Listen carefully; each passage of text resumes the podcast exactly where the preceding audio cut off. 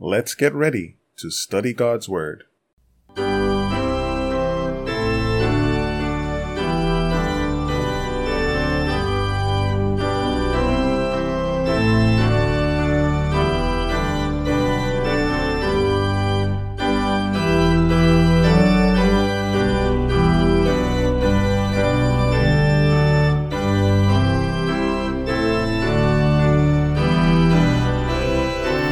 Greetings to one and all.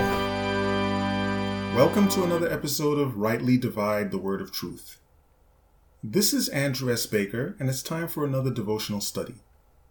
Please be sure to visit us at BibleStudy.asbzone.com, where you can find links to our previous episodes and various Bible study resources. Let's have a word of prayer before we get into our study. Dear Heavenly Father, we want to thank you once again that we have the privilege to come and do this together. We thank you for the technology. We thank you for your Holy Spirit to give us wisdom and understanding. We ask that you'll help us to present clearly and that those who follow along will be blessed. We pray all of these things in Jesus' name. Amen. Today's study is entitled Unto the Church of Thyatira. Unto the church of Thyatira.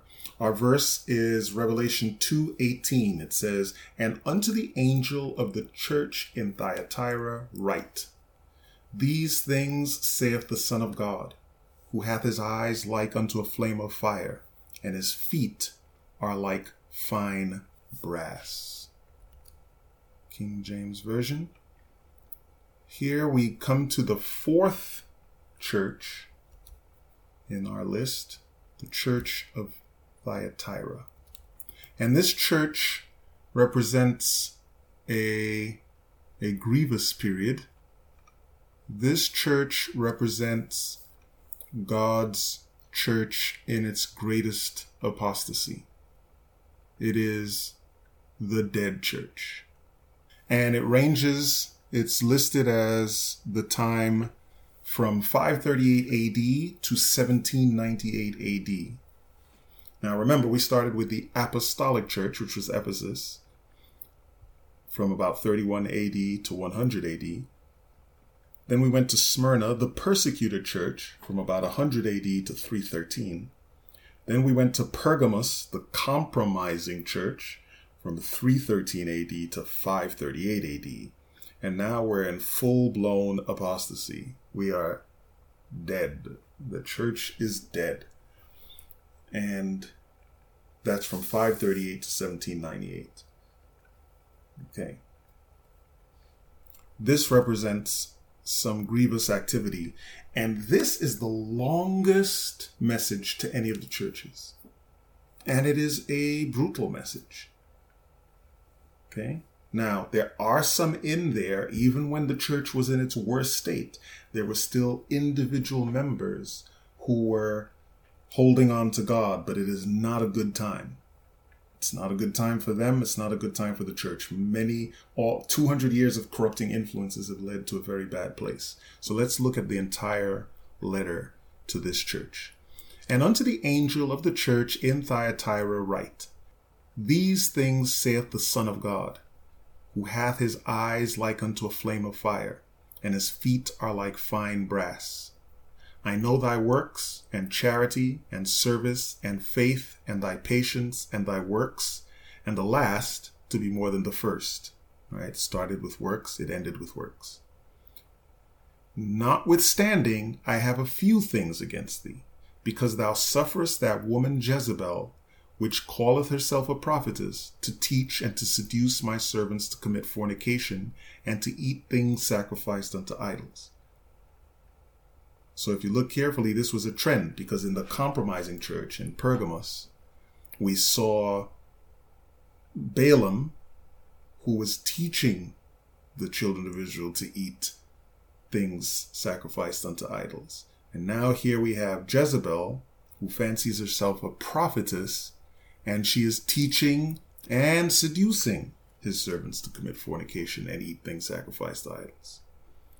Jesus continues, And I gave her space to repent of her fornication, and she repented not. Behold, I will cast her into a bed, and them that commit adultery with her into great tribulation, except they repent of their deeds. And I will kill her children with death, and all the churches shall know that I am he which searcheth the reins and hearts. And I will give unto every one of you according to your works. But unto you I say, and unto the rest in Thyatira, as many as have not this doctrine, and which have not known the depths of Satan, as they speak, I will put upon you none other burden, but that which ye have already, hold fast till I come. This is an important part of the message because Christ acknowledges that the church was very corrupt. And, and if you notice the timeline, there's a ton of corruption. You had the 200 years sliding into corruption by being compromising. And then you have 1260 years of corruption. So you can imagine that anyone born in that time is going to find it difficult to know the truth because they would be surrounded by error. But clearly, the Holy Spirit did not stop working during this time. And as we see and will continue to see, um, a reformation rose up during that window of, of chaos. And during that time, light was still shown in darkness. And those who got the message of, of revival and reformation, even though they did not necessarily have a complete message, the Lord said, Hey, as much as you get, that which you have, hold fast. The truth that you have, hold fast. There may be some error that you've got, but the truth that you have, hold fast. I'm not going to put an additional burden on you. Okay? God is merciful. God is merciful. And a lot of times, um, we probably should have a podcast on this. The idea that those who have more light have more responsibility. Those who have less light have less responsibility. Nobody has no responsibility. Okay, there's no one anywhere in the world who has so little light as to be able to have zero responsibility. God shines light of some level everywhere. And we need to live up to the light that we have. The people in far flung reaches of the planet who barely have heard anything about the Word of God and don't have access to the written Word, they're not going to be held to the same level of of uh, responsibility as you or I. People are always asking, oh, but what about the people who never heard and the people who never this? God knows how much light He gave them. He will show us eventually, as part of the the judgment process, how much light everyone received and they will be judged according to the light that they receive, not according to the light that you or I have received. This is a long passage, and Christ identifies himself in one of the most powerful ways, one of the most direct ways, as the Son of God, who hath his eyes like unto flame of fire, and his feet are as fine brass, are like fine brass. He identifies himself in a very powerful way, in a, somewhat of a scary way. Um, certainly, he's emphasizing his divine attributes in a different way than he does in some of the other letters. And he's reminding the church that is dead that the church has a head who is Christ. And he's going to take care of his church. And if they are not going to awaken to the call, it's going to be bad. Here's the promise. Revelation 2:26. He that overcometh and keepeth my works unto the end, to him will I give power over the nations. And he shall rule them with a rod of iron. As the vessels of a potter shall they be broken to shivers, even as I received of my Father. And I will give him the morning star. He that hath an ear to hear, let him hear what the Spirit saith unto the churches. This is the first of the messages that ends with he that hath an ear to hear. Okay? the promise is given first, and the warning, the reminder, the exhortation to hear is given next. Again, this is very powerful. Um, what's kind of interesting here is that in verse 20, Christ says, I have a few things against thee. But it names what looks like one thing. It says, I have a few things against thee, because thou sufferest that woman Jezebel, which calleth herself a prophet, to teach and to seduce my servants to commit fornication and to eat things sacrificed unto idols. Multiple things that she's doing. If you want to really look at it, I have a few things against thee because you tolerate Jezebel, who calls herself a prophet. You allow her to teach and you allow her to seduce my servants to commit fornication, and you allow her to seduce my servants to eat things sacrificed unto idols. So even though, and you know, we would tend to look at this as I'm annoyed about Jezebel, there are very specific things that God is calling out, that Christ is calling out here in his um, letter, and they they're itemized because God is particular like that. By the way, sometimes I will correct myself. Like I said, God is saying, Christ is saying.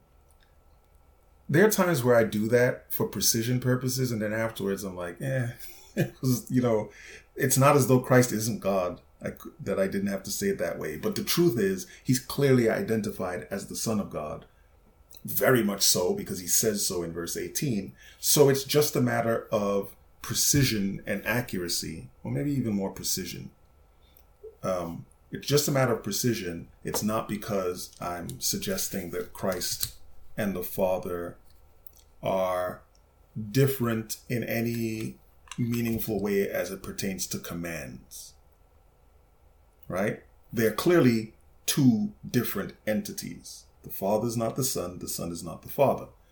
But they're both God, as we've done in other podcasts. They're both God, and their word is to be obeyed. They're both to be worshiped, right? So every now and then, just out of habit, if I say, if I use the broader term and then realize I could have used the the more precise term in either direction, right? If I say Christ when I meant to say the Father, or I say the Father when I meant to say Christ, I will likely correct it. But almost every time that I do that mentally, I'm saying to myself, why did I bother?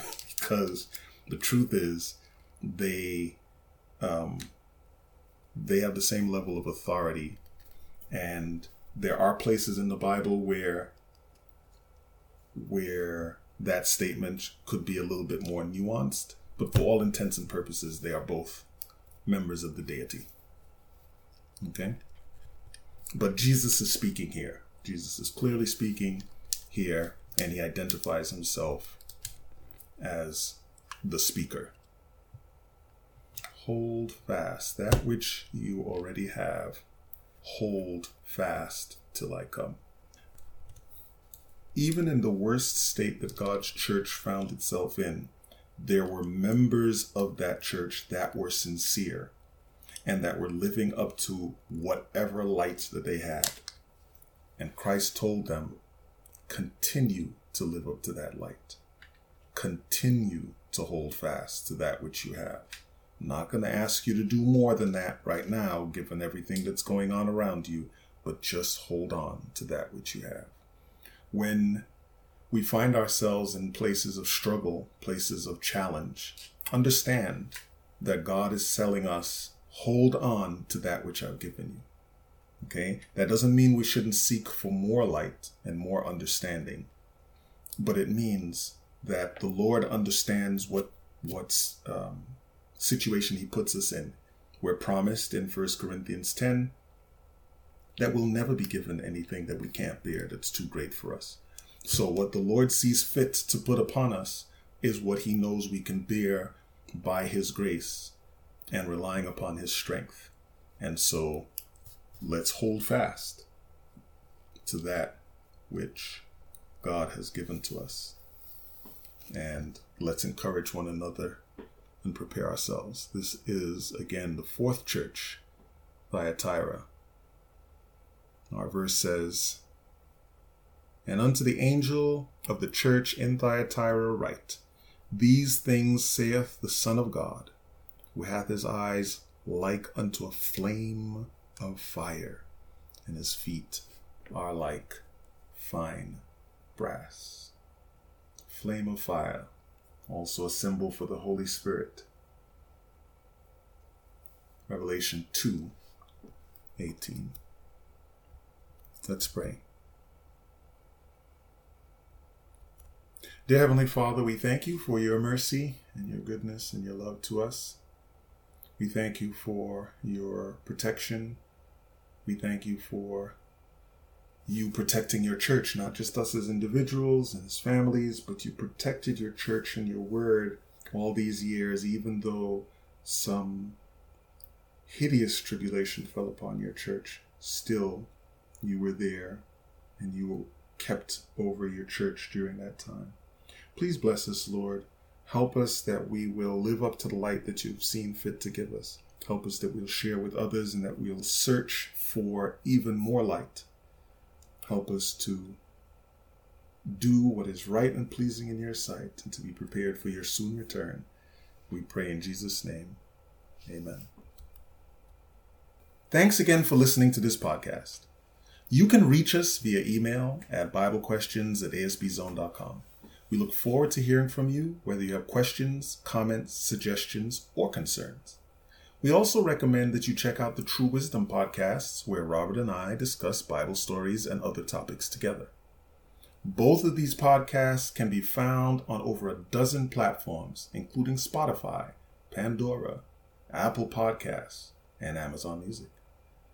Remember, please remember our ministries in your prayers. Until we meet again next time, may God richly bless you as you prayerfully study and share His holy word.